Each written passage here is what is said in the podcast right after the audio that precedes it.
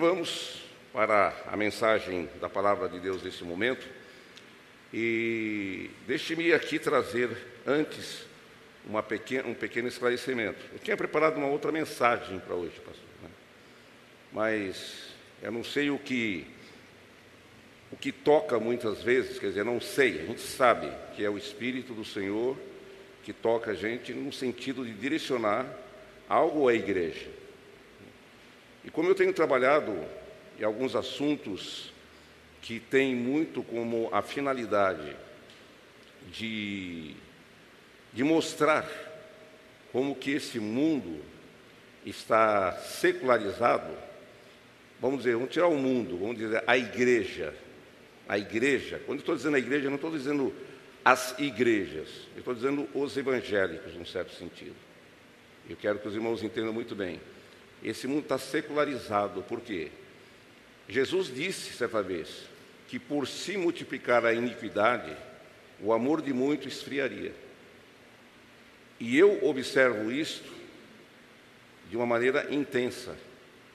Então, eu estava pensando e mudei o assunto da mensagem de hoje, justamente para mostrar para os irmãos como essa sutileza do engano ela está adentrando as igrejas e as igrejas estão se tornando cada vez mais secularizadas. E por isso é necessário a essa amada igreja informar isso para vocês e mostrar como isto, se não entendido prontamente, se não feito um retorno às Escrituras, acaba se criando aquilo que nós chamamos da secularização dos crentes, voltando-se para o quê? O mundo e não para Deus. Lembre-se o seguinte: existe apenas um caminho, não existe um caminho paralelo. Ou você está no caminho de Deus, ou você está no caminho do homem. Entenda isso.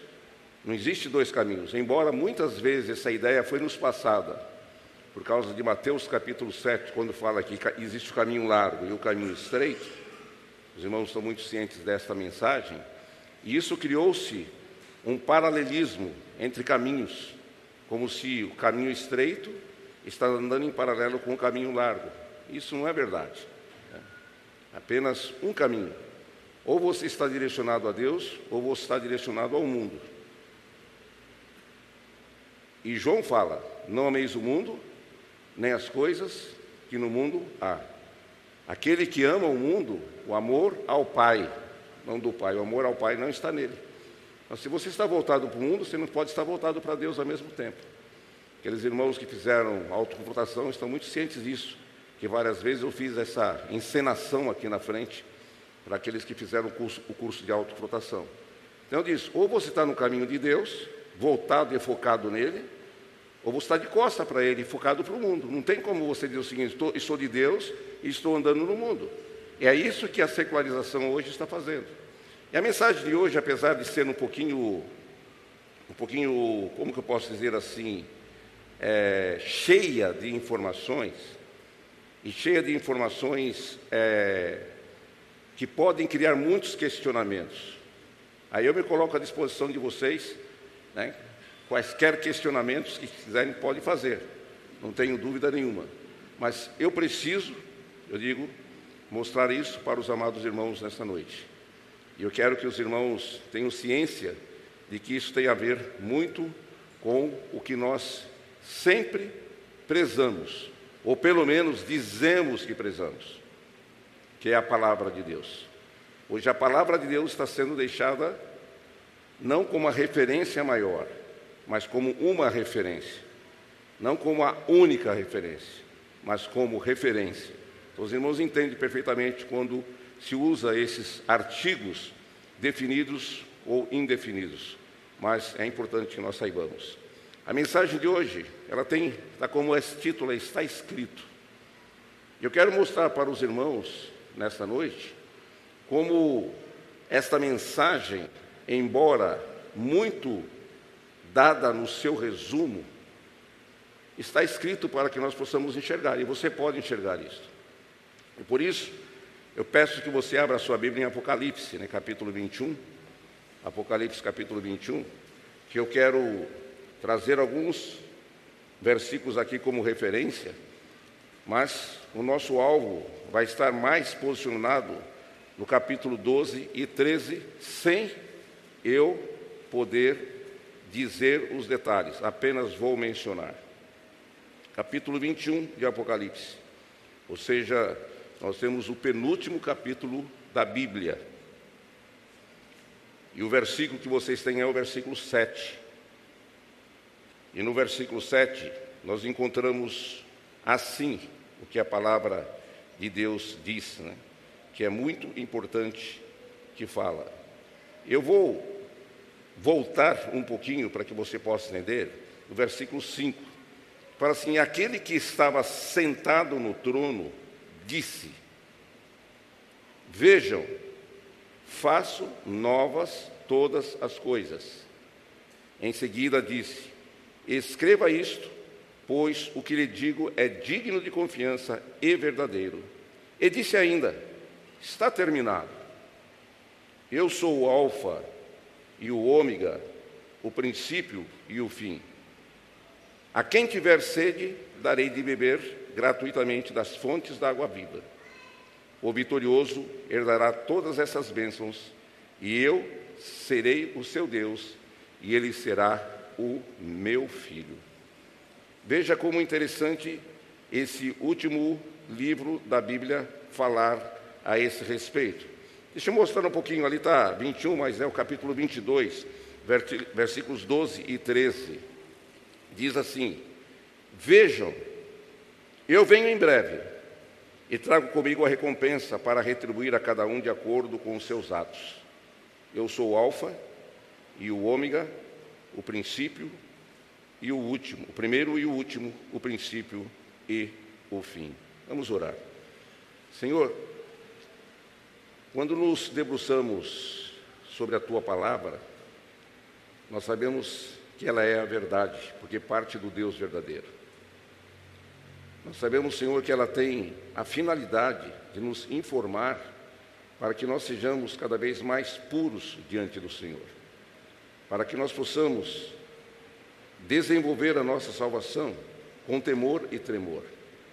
A tua palavra, Senhor, é viva, ela é eficaz, ela é mais penetrante do que espada alguma de dois gumes, ela é capaz de fazer com que nós destinamos os nossos pensamentos dos teus pensamentos e faz com que nós entendamos o que o Senhor quer de nós. O Senhor não deu a tua palavra para que nós não pudéssemos compreendê-la. Muito pelo contrário, para compreendê-la e para viver dentro da tua vontade soberana. Portanto, ó Deus, nos dê o teu discernimento, nos dê a tua sabedoria, nos dê o que precisamos para entender as maravilhas da tua lei. Porque o Senhor quer que nós conheçamos o Senhor melhor. E quanto mais conhecermos a tua palavra, mais as nossas vidas serão transformadas por ela. E mais as nossas vidas serão moldadas ao caráter do nosso amado irmão mais velho, o Senhor Jesus Cristo. Ó Deus, muito obrigado pelo tempo que o Senhor nos concede aqui nessa igreja, com esses amados irmãos, comemorando mais um ano de existência. E com relação a isto, ó Deus, nós pedimos que o Senhor esteja dando sabedoria ao pastor Glauber, à sua esposa Tânia, para que eles, como instrumento nas tuas mãos, sejam orientados pelo teu Espírito a conduzir todos os seus líderes, todos aqueles que fazem parte, Senhor, da liderança dessa igreja, a crescerem também mais no conhecimento de Jesus e não deixarem ser influenciados, ó Deus, pelo que está acontecendo nesse mundo, de uma maneira geral, nas igrejas.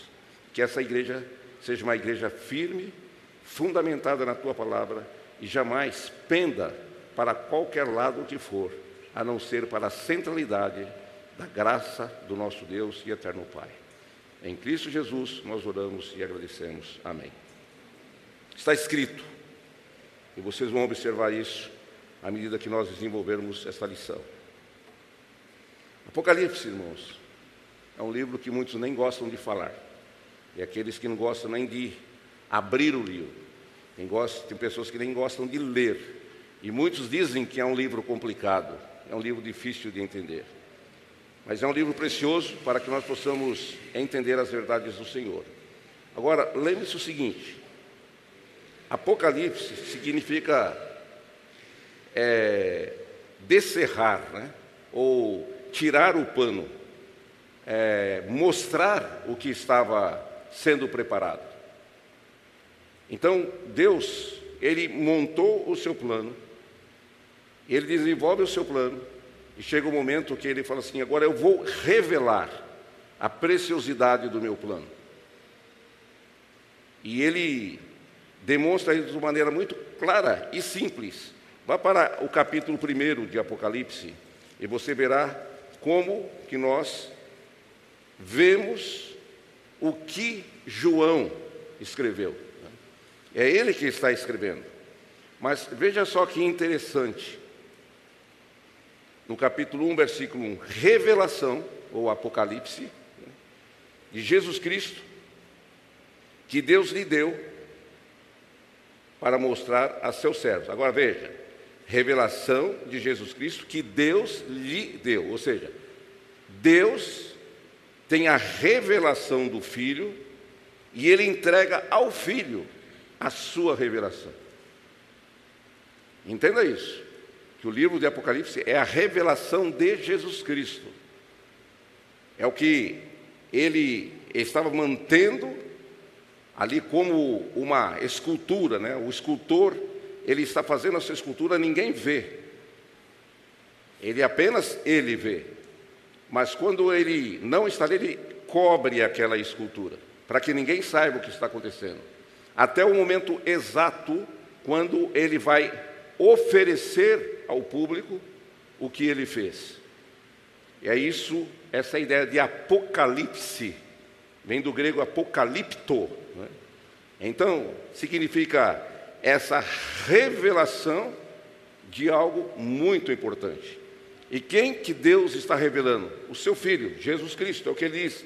Revelação de Jesus Cristo, que Deus entrega a ele, a Jesus, para mostrar a seus servos, podemos dizer nós, né? acontecimentos que ocorrerão em breve. E é interessante que tem um mensageiro que vai entregar isso a João, essa revelação. E João escreve esse livro que nós temos diante de nós.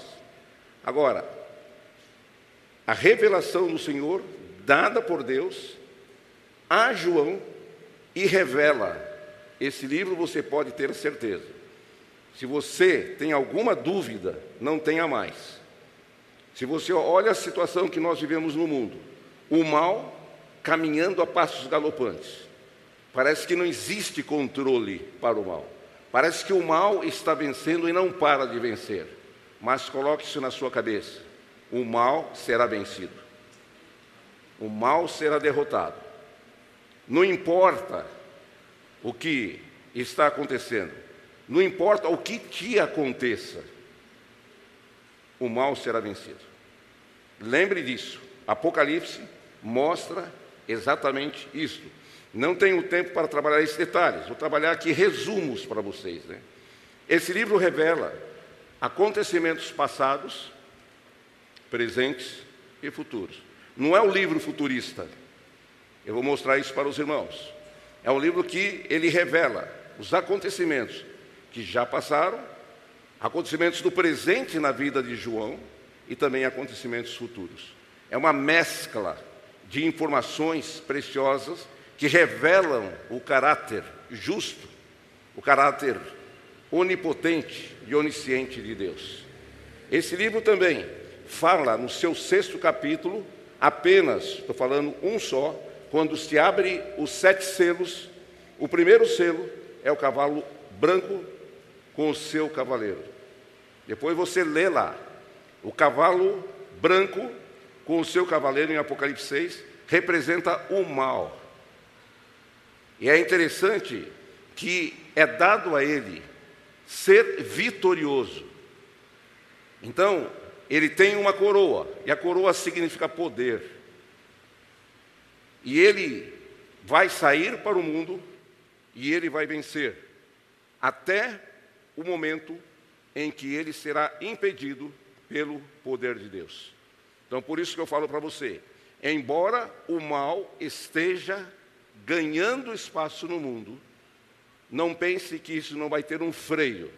Vai chegar um momento em que Deus fala: basta. E nesse momento, então Deus vai colocar o seu reino para mostrar como o bem ele é vencedor. Então, coloque isso na sua cabeça. Quando lemos o capítulo 12 de Apocalipse, podemos perceber como João descreveu fatos que começaram em Gênesis 3,15. E como o diabo se incomodou, se incomodou. Ele ficou irritado, ele ficou atormentado com o que é chamado a promessa messiânica.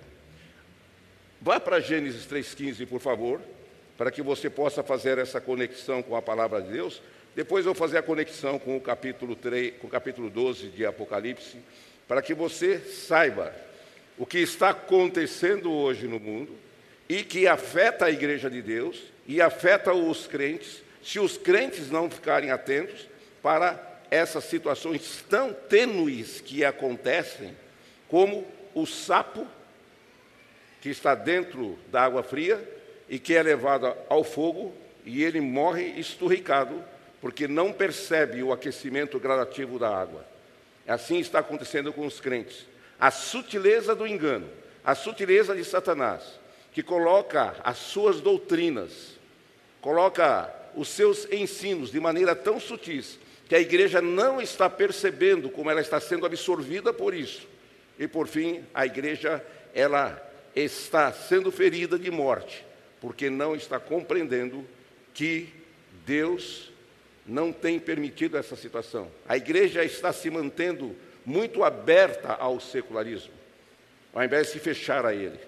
Está permitindo que muitas falsas doutrinas entrem, influências doutrinárias, o mundanismo.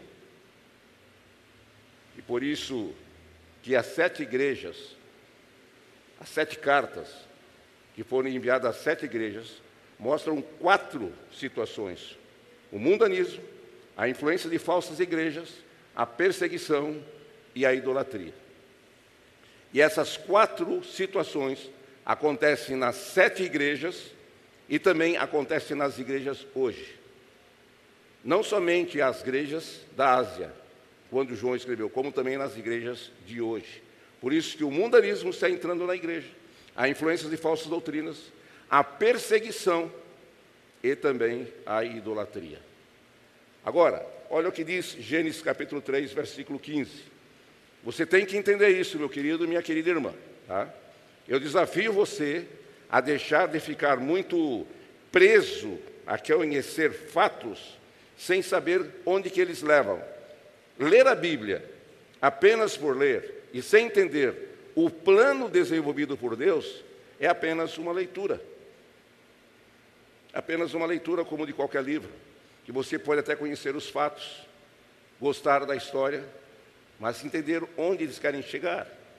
É importante saber qualquer livro, qualquer situação. E aqui está dizendo o seguinte: vocês lembram perfeitamente, tão logo Adão pecou. É, eu falo Adão pecou porque ele devia ter cuidado da sua esposa. Né? E Eva o levou a pecar com certeza, porque ela que pegou do fruto e comeu. E depois de Deus falar com Adão, não falar que foi a mulher, foi falar com a mulher, a mulher fala com a serpente. Aí Deus se direciona à serpente e fala assim: Para a serpente, farei que haja inimizade entre você e a mulher, entre a sua descendência e o descendente dela.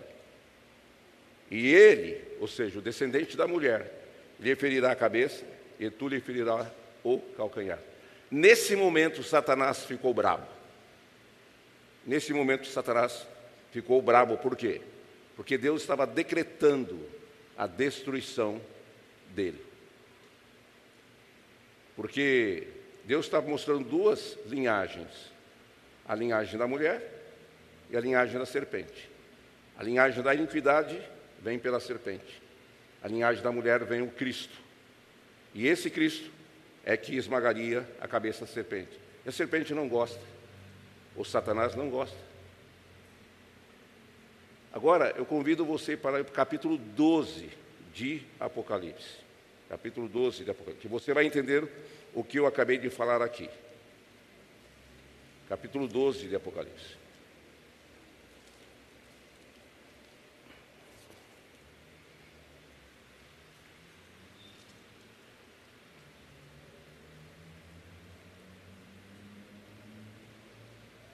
Agora você vai se separar aqui com coisas terríveis. Né? Mas que faz com que a sua mente seja aberta para a verdade de como você está vivendo no mundo hoje, que as situações estão acontecendo de maneira muito tênue, né? sutis, vamos dizer assim. Olha só, capítulo 12. João, na sua descrição do que ele está vendo, tá? Entenda isso, que é João que está em espírito e ele está fazendo essa descrição. Ele fala assim: então foi visto no céu um grande sinal. Ele diz: uma mulher vestida do sol, com a lua sob os pés e uma coroa de doze estrelas na cabeça. Essa é Israel. Já estou dando aqui para você os pontos de apoio. Esta é Israel. Estava grávida e gritava por causa das dores de parto e da agonia de dar à luz. Sabe quando que ela ficou grávida? Em Gênesis 3,15. Naquele momento, quando Deus falou assim, vai nascer o descendente da mulher. Gênesis 3,15 está espelhado aqui. Naquele momento, Satanás, ele está ouvindo isto de Deus, do Pai. De que, embora ele levou o mundo, né, levou o homem ao pecado, e Satanás fica debaixo cruzado agora, quero ver o que vai acontecer com todo esse plano de Deus. E Deus fala o seguinte: eu te mostro agora vai ter um descendente. E esse descendente vai esmagar a sua cabeça. E nesse momento, Gênesis 3,15, a mulher fica grávida. E ele continua. Vi outro sinal, foi visto no céu, um enorme dragão vermelho, com sete cabeças e dez chifres, e sete coroas na cabeça. Não, não precisa ficar pensando nesses detalhes. Pensa o seguinte: esse é o diabo, esse é Satanás, esse é a serpente, esse é o dragão são os nomes atribuídos a ele. E ele fala assim: com a cauda arrastou um terço das estrelas do céu e lançou na terra. Irmãos, no momento em que Satanás ele percebe que ele tem o seu fim decretado e que ele sabe que vai ser derrotado porque a palavra vem de Deus, não tem como contestar Deus, ele não somente ele se irrita e ele quer destruir essa linhagem que Deus promete que virá o Messias. Preste atenção nisso.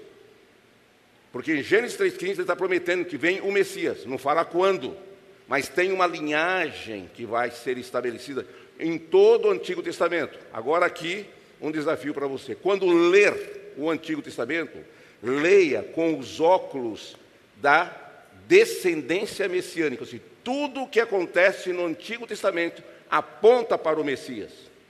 Pense isso.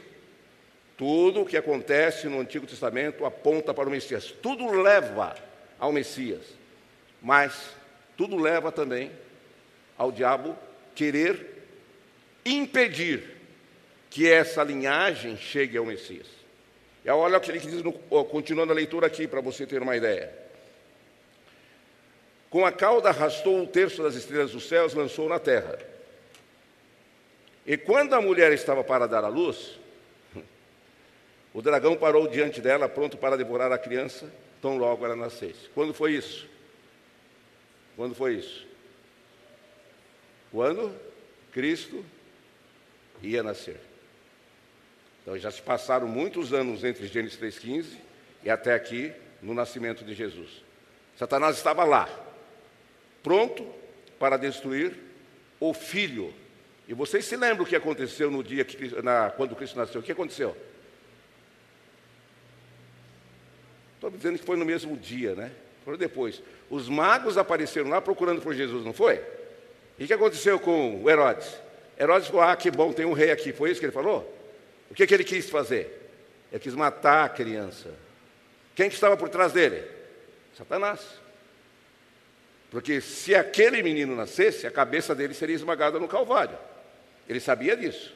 Então ele quis matar. E não somente isso, irmãos. verifica quantas vezes no Antigo Testamento a linhagem messiânica ela foi ameaçada. Eu dou algum caso aqui para você, rapidinho. Conhece Gênesis 38, o caso de Judá e Tamar? Conhece ou não? Se não leram, vão ficar vendidos, né? Dê lá, Judá e Tamar, capítulo 38 de Gênesis. Você fala assim, mas por que que no meio da história de José existe um capítulo que pula? Capítulo 37 está falando de José, ele é vendido para o Egito. Capítulo 38 fala de Judá e Tamar. Depois, capítulo 39, volta a história de José novamente na casa de Potifar. Agora, por que, que Gênesis 38, a história de Judá e Tamar, está bem no meio da história de José? Sabe por quê? Para mostrar que ali quase que a descendência messiânica foi extirpada. Só lê. Se não fosse pela intervenção de Deus naquela ação de Judá com Tamar, e ele gerar dois filhos, Pérez, né? e Zerá, porque foram os dois filhos que Judá gerou com Tamar, e depois você vai lá em Ruth, quando você chega em Ruth, você vê lá no final a descendência de que Perez é o que começa a estabelecer a sequência para chegar até Obed, Obed chega a Jessé, e Jessé chega o quê? A Davi. Então, se você olha com esses óculos, você vê como várias vezes a descendência messiânica ela foi atacada porque Satanás estava ativo em querer destruí-la. Agora, o restante aqui, versículo 5: A mulher deu à luz um filho, que governará todas as nações com cetro de ferro. Quem que é esse, esse filho? Jesus. É? Ele foi arrebatado para junto do Pai. Quando que isso aconteceu? Na ascensão de Jesus. Então, está implícito. Ele vem, ele nasce, ele faz a sua missão e sobe para o Pai. A mulher fugiu para o deserto. Não tenho tempo de explicar isso agora, mas aceite.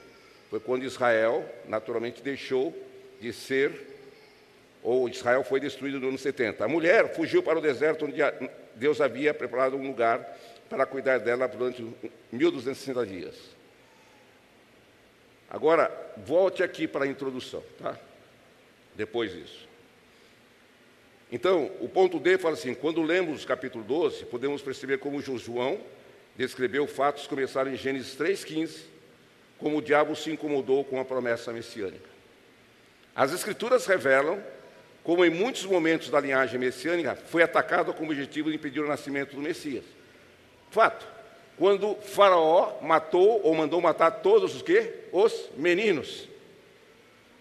Vai percebendo isso nas Escrituras. Quando você lê o Antigo Testamento, olha com esses olhos. A linhagem messiânica está caminhando de Gênesis 3,15 até Jesus. Mas nesse ínterim, essa, essa linhagem é atacada constantemente no sentido de fazer com que ela não chegue a Jesus. Olhe os seus, a sua Bíblia, ou leia a sua Bíblia com esses óculos.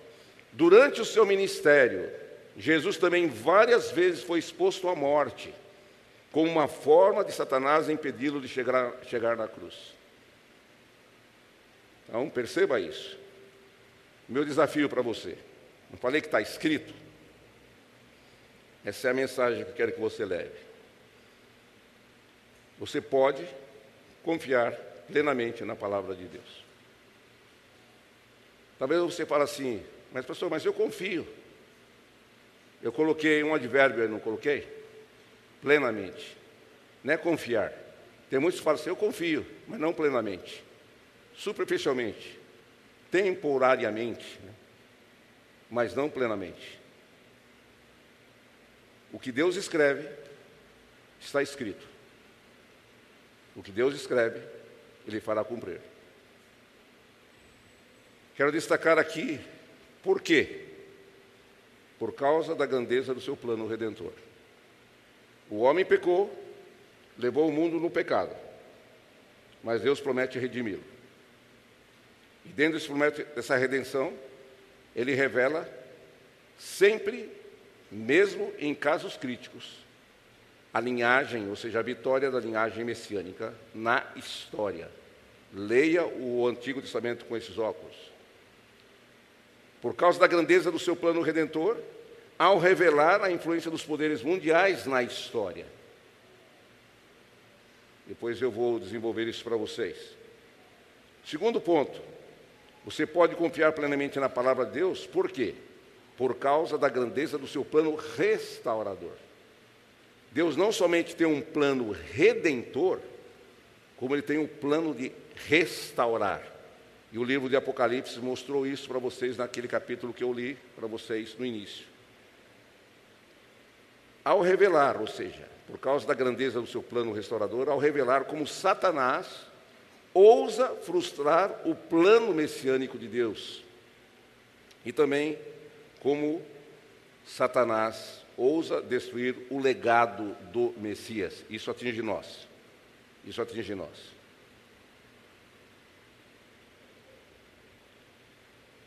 Você pode confiar plenamente na palavra de Deus. Espero que você saia daqui hoje com essa certeza no seu coração.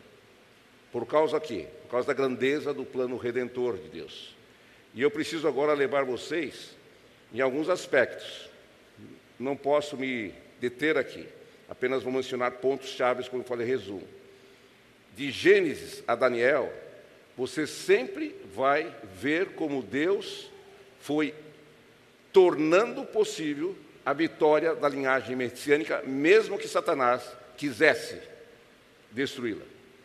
Então, Deus, Ele está falando, o meu plano vai ser cumprido, independentemente do que o dragão, a serpente, Satanás, o destruidor, queira fazer. Não somente isto, mas aqui eu preciso trabalhar um pouquinho com você. Eu falei até Daniel. Mas porque Daniel se torna uma dobradiça importante, né? Se você tivesse um lado aqui de uma porta, outro lado aqui, aqui tem uma dobradiça, para você poder entender isso, tem que ver essa, tem que ter essa conexão. E essa conexão aparece rapidamente. Não vou levar tempo nisso, apenas vou mencionar. Daniel revela a influência histórica dos seus dias e o que se seguiria no futuro com as perseguições ao seu povo, ou seja, Israel. A mulher lá de Apocalipse é Israel. Até o estabelecimento do Império Romano. Daniel 2, 7. Daniel 2, depois capítulo 7 a 12. Daniel deixa claro que ao final do reino, afinal, o reino do Messias vai ser vencedor. Eu tenho dito para você: não se estribe, não desanime, não fique aflito com o que está acontecendo ao seu redor. Você pode até morrer, não se preocupa com isso mas o bem vencerá. O bem vencerá. Em Daniel 2, você conhece aquela história, aquela não história, né? Aquela interpretação que Daniel dá da estátua de Nabucodonosor? Já viram isso não? Espero que tenha lido. Se não tenha, vai ler lá. Né? A cabeça de ouro, a interpretação clara, direta, está escrito, não tem como contestar. A cabeça era a Babilônia, o peito era a Média Pérsia, quadris a Grécia, as pernas Roma, os pés e dedos são dez reinos e a pedra o reino messiânico. Agora, está escrito, está interpretado por Daniel, está revelado por Deus, que o mundo teria esses poderes políticos. Agora eu pergunto: a Babilônia existiu? Sim? A Média Pérsia existiu? Sim? A Grécia existiu? Ou não? Roma existiu? Os dez reinos? Não? Daqui a pouco a gente vai ver. E o reino messiânico? Já, che já chegou? Não. Então nós temos um gap aí, né? Nós temos um espaço aí entre Roma, o Império Romano, e os dez reinos, que eu não acho que tem gap, eu daqui a pouco falo para vocês. O único gap que falta é o reino messiânico. O reino do Messias chegará ao mundo aqui. Agora, o reino da pedra, em, em Daniel 2,44, fala que jamais será destruído. Você viu, Babilônia não aguentou, foi derrotado pela Média Pérsia. Média Pérsia não aguentou, foi derrotado pelos gregos. Os gregos não aguentaram, foi derrotado pelos romanos. E os romanos sucumbiram no quinto século depois de Cristo. E hoje só tem influência do Império Romano no meio do mundo, no formato daqueles dez dedos da, do pé da estátua. Né? Mas o reino eterno de Cristo não somente não será jamais destruído, como não passará para outro povo. Babilônia passa para a média Pérsia, Pérsia passa para os gregos, gregos passam os romanos e assim por diante. E subsistirá para sempre. Então, a nossos olhos tem que olhar. Cristo volta, Cristo vem, mas no meio existe o quê? Um Satanás que está nervoso, tentando levar você ao erro e ao fracasso. E os crentes não estão percebendo isso, irmãos. Estão se deixando levar pela situação, pelo modismo. Quer ver uma pergunta muito fácil que eu faço para vocês aqui? Quantos de vocês leram a Bíblia a semana toda? Com, não por ler, mas com o intuito de fazer a sua devoção a Deus. Não precisa responder. Se você não respondeu positivamente essa pergunta, você já está influenciado pelas doutrinas do erro, te afastando de Deus. E eu falo, uma igreja como essa, apacentada por um pastor como Glauber, não é para você ter a Bíblia apenas para vir na igreja, ou para ler quando você quiser, mas é para você ter devoção a Deus, ou seja, ter o seu tempo em que você se dedica a ouvir Deus falando para você. Se você não está fazendo isso, você está influenciado pelos caminhos sutis que Satanás tem desenvolvido neste mundo. Isso é crítico. Daniel 7 a 8, só para mencionar. Capítulo 7 revela os poderes que se seguiriam a Babilônia. Então veja, a estátua de Nabucodonosor faz uma descrição total. Babilônia, Média Pérsia, Grécia, Roma, dez dedos ou dez reinos, e depois o reino da pedra. Agora, depois ele se concentra apenas em dois capítulos para descrever esses quatro reinos que aconteceram, ou seja, Babilônia, Média Pérsia, Grécia e Roma. E depois ele vai se deter no capítulo 8 somente em dois reinos, a Grécia e a Pérsia. Eu mostro isso para vocês em ilustração. Aqui está Daniel 2 e 7 comparados, ou seja, né, o que é o leão com essa asa grande é a Babilônia.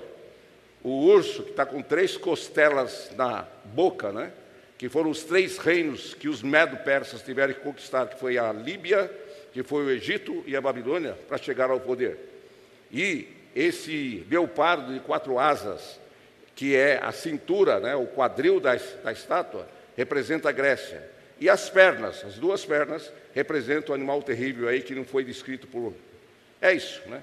Babilônia, o leão com asas. Por quê? Ela conquistou o mundo rapidamente. O urso, com as três costelas na cabeça, a média Pérsia. Terrível o domínio dela, angustiante. Massacrou os povos por onde passou. A Grécia, o leopardo com quatro cabeças e com asas. Nunca se viu na história um governante que conquistasse o mundo tão rapidamente como foi Alexandre. Em 12 anos ele conquistou o mundo. Morreu. E o seu reino foi dividido em quatro generais, quatro cabeças. Está ilustrado. O que Daniel fala está escrito, e é verdade na história. E o quarto animal, animal terrível, e os dez chifres, Império Romano e seus sucessores. Ou seja, os chifres representam os dez reis que se seguiriam com a força e o poder total. Ok? Novamente, desafio. Você pode confiar plenamente na palavra de Deus. Você confia? Está fazendo uso? senão está se deixando influenciar pelo secularismo. Você pode confiar na palavra de Deus não somente pela grandeza do seu plano redentor, como pela grandeza do seu plano restaurador. É aqui que entra justamente o que eu já falei para vocês. Apocalipse 12 descreve como Satanás tentou destruir a linhagem messiânica desde o início. Porque quando Deus falou para ele assim: Olha, você vai ter a sua cabeça esmagada pelo filho da mulher, naquele momento ele ficou muito irado. E ele quis destruir essa linhagem de qualquer jeito. O Apocalipse 13 não entrei, né? Descreve como Satanás tenta destruir, tenta governar por meio de mediadores e destruir a obra de Cristo. Aí entra você. Por quê? Ele vai usar, ou seja, João, né? Ele fala de duas bestas, né? Foi o que ele viu, está pintado como ele viu. Uma besta que tinha sete cabeças e dez chifres. Foi o que ele viu. Isso significa o quê? Poderes mundiais em ações, em atividades, na época de João. Não somente isto, mas ele fala uma besta que sai da terra também, não só do mar, que sai da terra também, que é parecido com o cordeiro, mas fala com insolência, fala com ah, blasfêmia. São situações vistas por João. Agora, Apocalipse fala dessas duas bestas, que são o quê? São poderes representados nos dias de João sob o Império Romano. Agora, o que você percebe? Tanto em Daniel como em Apocalipse, há um composto de dez: os dez dedos e os dez chifres. Em Daniel, segue o Império Romano. Em Apocalipse, está na cabeça da primeira besta, que são reis, ou seja, poderes, que governam juntamente com a besta. Né? Agora, a pergunta, é uma pergunta afirmativa, né? Se a revelação histórica, irmãos, é tão precisa, por que, que eu falo?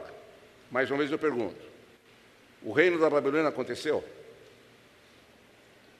Respondo, sim ou não? O reino da Média Perda aconteceu? Está lá em Daniel, né? O reino dos gregos aconteceu? Sim. O reino dos romanos aconteceram? Agora eu pergunto assim: por que que, quando a gente vai para Apocalipse, que ele está mostrando esse cenário cruel, esse cenário terrível dos últimos tempos, envolve já os nossos tempos. Nós vamos ficar aqui muito quietinhos, saboreando as nossas vidas e deixando o mundo correr e não refletir no que pode acontecer conosco. Ou estamos sendo fritados dentro da água, aquecida aos poucos, e morrer esturricados no mundo secularizado. Eu sei que estou sendo meio chato aqui, né? Estou sendo meio duro aqui, né? Mas é a verdade. Então, Babilônia aconteceu, Média Pérsia aconteceu, Grécia aconteceu, Roma aconteceu, os dez dedos. Está acontecendo. Está acontecendo. Essa forma de influências que estão vindo, adentrando para dentro da igreja e tornando isso daqui, muitas vezes, uma coisa muito simples, como se o amor, né? não o amor sacrificial, mas o amor contemplativo, é que domina as nossas vidas. E não pode ser assim. E não pode ser assim.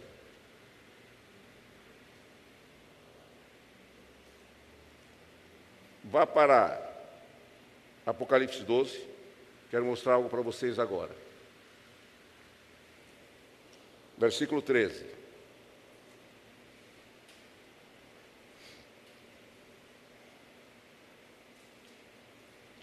Quando o dragão percebeu que havia sido lançado na terra, perseguiu a mulher que tinha dado à luz o menino.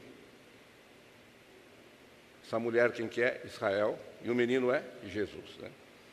Ela, porém, a mulher, recebeu duas asas como as de uma grande águia, ou seja, recebeu a libertação que veio de Deus, para que voasse ao lugar preparado para ela no deserto. Ou seja, isso depois que Cristo fez a sua obra, foi rejeitado, subiu aos céus, está lá nos céus entronizado, intercedendo por nós. Né? Mas Israel continua ainda no deserto. Ali será sustentada e protegida da serpente durante um tempo, tempos e metade de um tempo.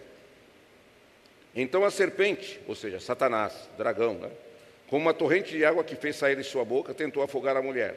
Mas a terra ajudou a mulher, abrindo a boca e engolindo o rio que havia jorrado da boca do dragão, ou seja, mais uma vez a intervenção de Deus salvando Israel de ser destruída. Agora preste atenção nesse versículo, isso afeta você, tá? O dragão se enfureceu com a mulher e passou a lutar contra o restante de seus filhos, todos que obedecem aos mandamentos de Deus e se mantêm fiéis ao testemunho de Jesus. Nós temos a mania de pensar assim, né? Eu não gosto de perseguição, mas aqui está contemplado perseguição aos crentes. Talvez você fale assim: Eu não quero ser perseguido. Você já está vivendo um momento no nosso país, isso já está acontecendo. Antigamente nem se falava alguma coisa contra evangélicos. Hoje o foco são os evangélicos. Então, quer dizer, não pense que enquanto vivermos nesse mundo, nós temos que viver acomodados e confortantes, né? Nosso modo de ser, sem pensar que nada pode nos perseguir. Pode sim. Que Satanás, ele não contente com o nascimento do Messias, ele não contente que o Messias está entronizado à destra de Deus e intercede por você. Ele não contente que a igreja, ou seja, o legado de Jesus, deixado, que somos nós, esteja pregando e proclamando o Evangelho, mas ele está querendo destruir. Por quê? Eu pergunto se os crentes pregam o Evangelho hoje, falam de Cristo às pessoas, testemunham do amor de Deus ao mundo, ou estão calados? Para que, que você foi salvo? Para testemunhar de Jesus a todos aqueles que cercam você. Uma igreja existe hoje por causa do testemunho de Jesus. Uma igreja existe hoje porque há, há crentes que ainda proclamam o amor de Cristo onde eles estão.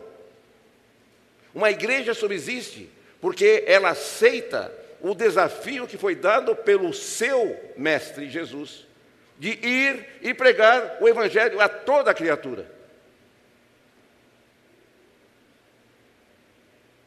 Essa é a igreja que enfrenta Satanás independentemente de qualquer situação. Que venham perseguições, como vieram para os nossos pais no passado.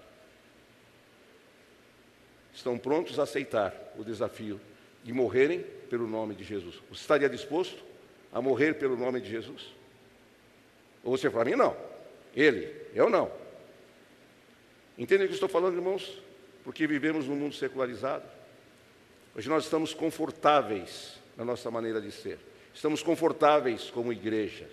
Estamos confortáveis em participar dos nossos cultos, das nossas adorações.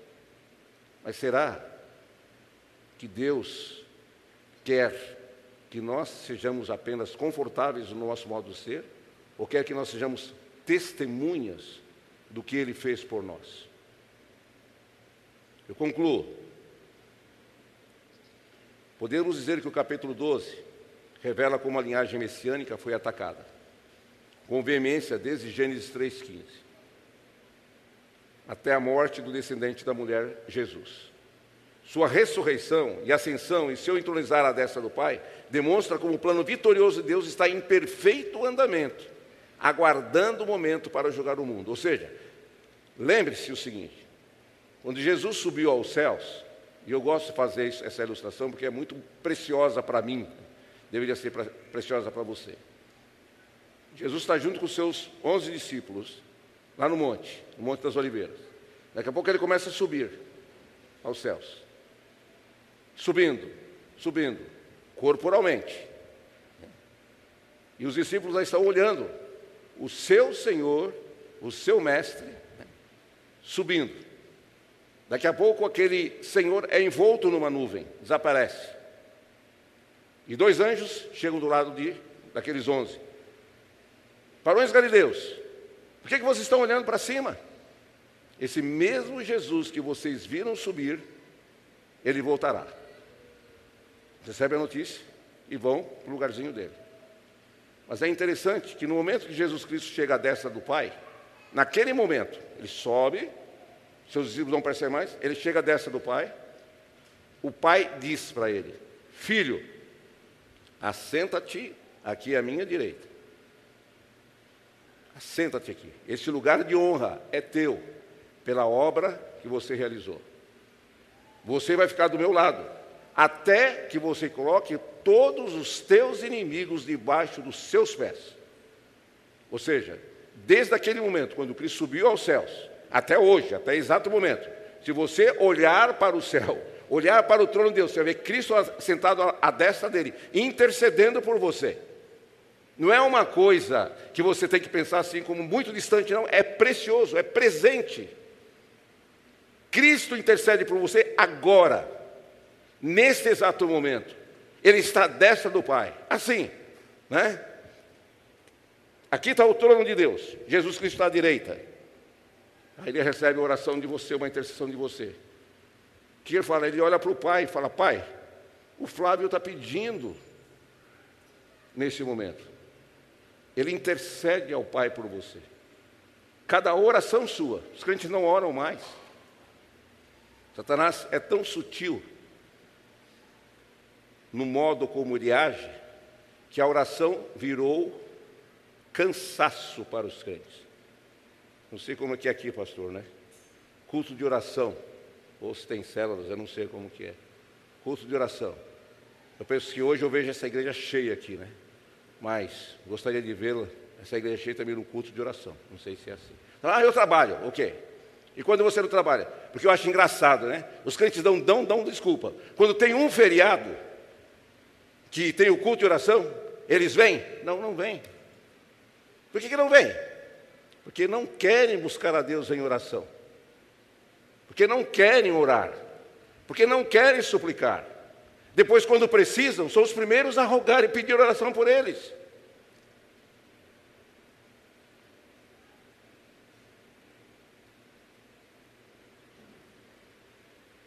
Mas o plano de Deus não está em andamento, aguardando o momento que Jesus Cristo vem para julgar o mundo, julgar Satanás julgar todos aqueles que são contra ele.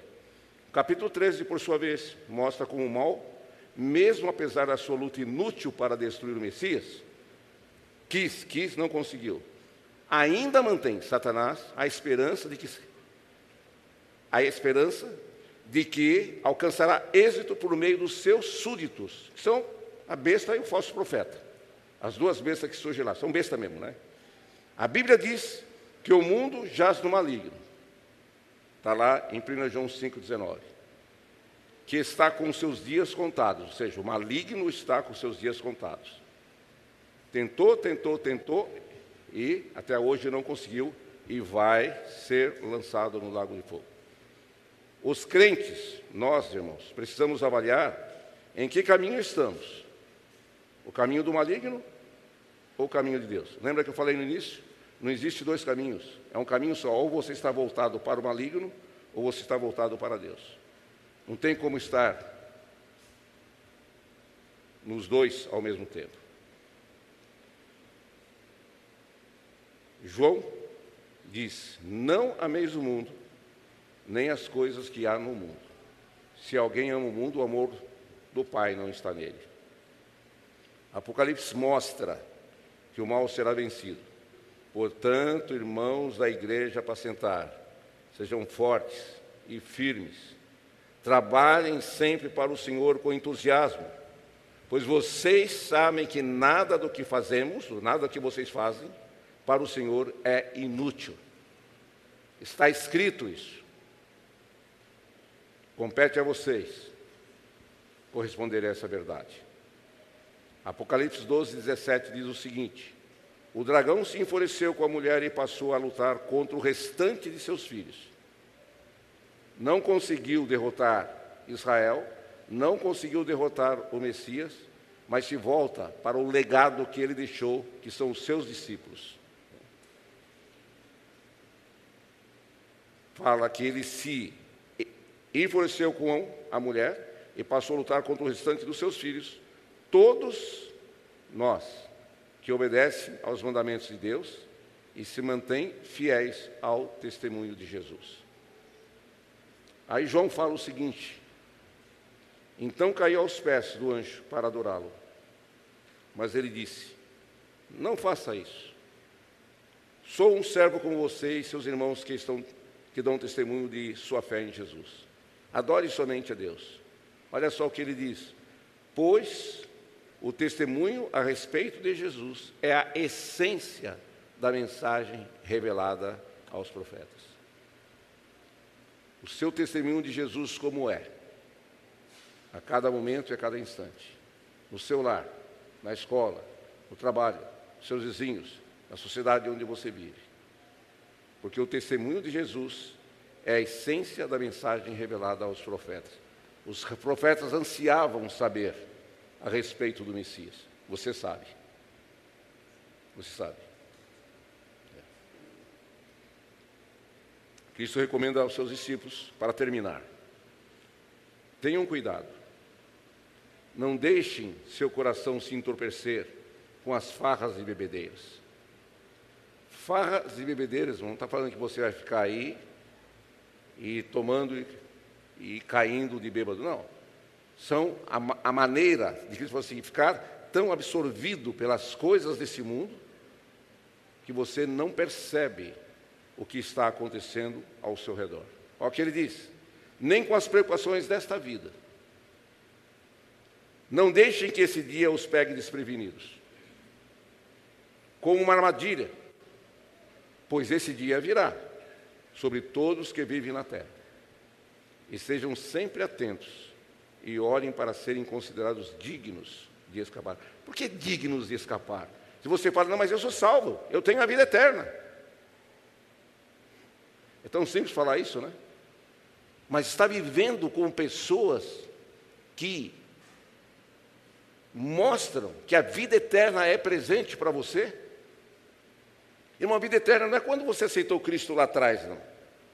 A vida eterna é hoje, cada momento, cada instante, ela é presente na sua vida. Você tem que ficar assim, estarrecido, porque você é salvo, você não merecia ser salvo. Cada dia você tem que pregar o Evangelho para você mesmo. É isso que ele fala o seguinte: estejam atentos, orem para serem considerados dignos de escapar dos horrores que estudarão, eles estarem em pé na presença do Filho do Homem.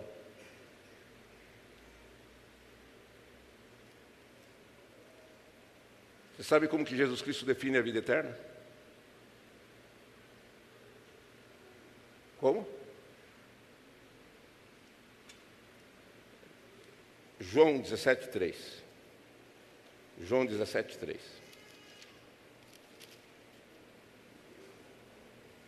Lendo isso, eu concluo, tá? Só explico o detalhe aqui. Olha o que ele diz, João 17,3. E a vida eterna é esta: que te conheçam a ti como o único Deus verdadeiro e a Jesus a quem enviaste ao mundo. O que é conhecer aqui? Aqui é conhecer intimamente, irmãos. E quando você conhece intimamente, você significa que você sai envolvido com Ele a cada dia, a cada momento.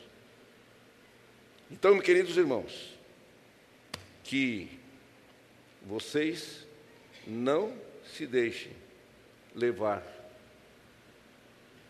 pelo secularismo. Eu quero dizer, não se acomodem. Não se acomodem. Façam do Evangelho a realidade da sua vida. Pregue o Evangelho a você a cada dia. Não se deixe influenciar pelas situações que tiram o seu propósito de seguir a Jesus Cristo como seu Senhor e Mestre. Essa igreja é abençoada. Essa igreja tem um pastor que prega a palavra. Essa igreja tem irmãos que servem ministerialmente com devoção. Mas eu pergunto: quantos de vocês aqui estão realmente com o Senhor Jesus Cristo? Ao ponto de que, se ele falasse para você, dá a tua vida por mim, você estaria, estaria disposto a fazer isso?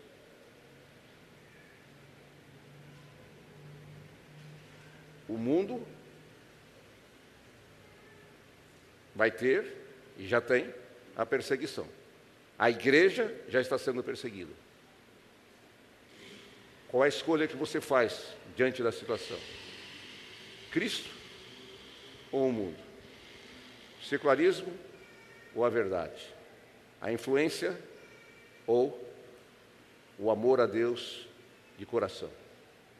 Que essa igreja continue a preservar o que ela tem de melhor. A palavra, né? a oração, o Espírito do Senhor. E assim faça a luz de vocês resplandecer aqui em Taubaté, para que eles possam ver as vossas boas obras e glorifique a Deus que está nos céus.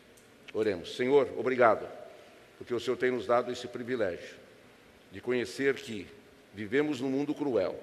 Satanás não está contente, ele está agindo de todas as formas para impedir que a palavra de Deus seja desenvolvida neste mundo. Ele age com artimanhas, ele usa crentes, irmãos que se dizem muitas vezes salvos pela graça de Deus, mas que muitas vezes estão acomodados, não estão fazendo o que Deus quer que faça, com devoção, com alegria, com perseverança. Deus, essa igreja tem completado mais um ano de vida, tem sido abençoada pelo Senhor. Eu rogo ao Senhor Deus para que o Senhor proteja e guarda esses queridos irmãos de quaisquer influências que possam fazer com que eles olhem para o lado que não seja o Senhor. E que essa igreja, Senhor Deus, exalte, proclame, glorifique o teu nome, em tempo e fora de tempo. E para que ela represente a graça salvadora de Jesus Cristo, em todo momento e em todo instante. Que o teu amor, ó Deus, que a tua graça, prevaleça sobre esses irmãos. Vidas aqui. Não sabemos aqui, ó Deus, se tem alguma pessoa que não tenha certeza da vida eterna. Mas, Senhor, que essa pessoa possa, nesse momento, reconhecer que Jesus Cristo veio ao mundo para salvá-la, para dar a vida eterna a ela. Que ela possa reconhecer que o amor de Deus em enviar o seu filho foi para dar-lhe a certeza da vida eterna. Que o teu amor, ó Deus, preencha cada coração, cada vida, cada irmão e irmã, cada criança, para que eles desfrutem cada vez mais da tua bondade e da tua misericórdia. Em Cristo Jesus, eu oro, Senhor Deus, pela vida do pastor Glauber, da sua esposa Tânia, que são, ó Deus, os anjos que, que o Senhor colocou aqui na vida dessa igreja, para que possam dirigir. Que o Senhor conserve o teu servo, ó Deus, com a firmeza, com a força, com o poder que vem da cruz de Cristo. O Senhor o guarde ou proteja de quaisquer ataques. Que a sua esposa seja a esposa fiel, que siga o seu marido, sustentando-o a todo tempo no seu ministério. Que os irmãos dessa igreja, líderes aqui, que desenvolvem seus ministérios, sejam fortalecidos cada vez no Senhor, sustentando o seu pastor, sustentando aos irmãos e desenvolvendo a obra que o Senhor confiou a cada um deles.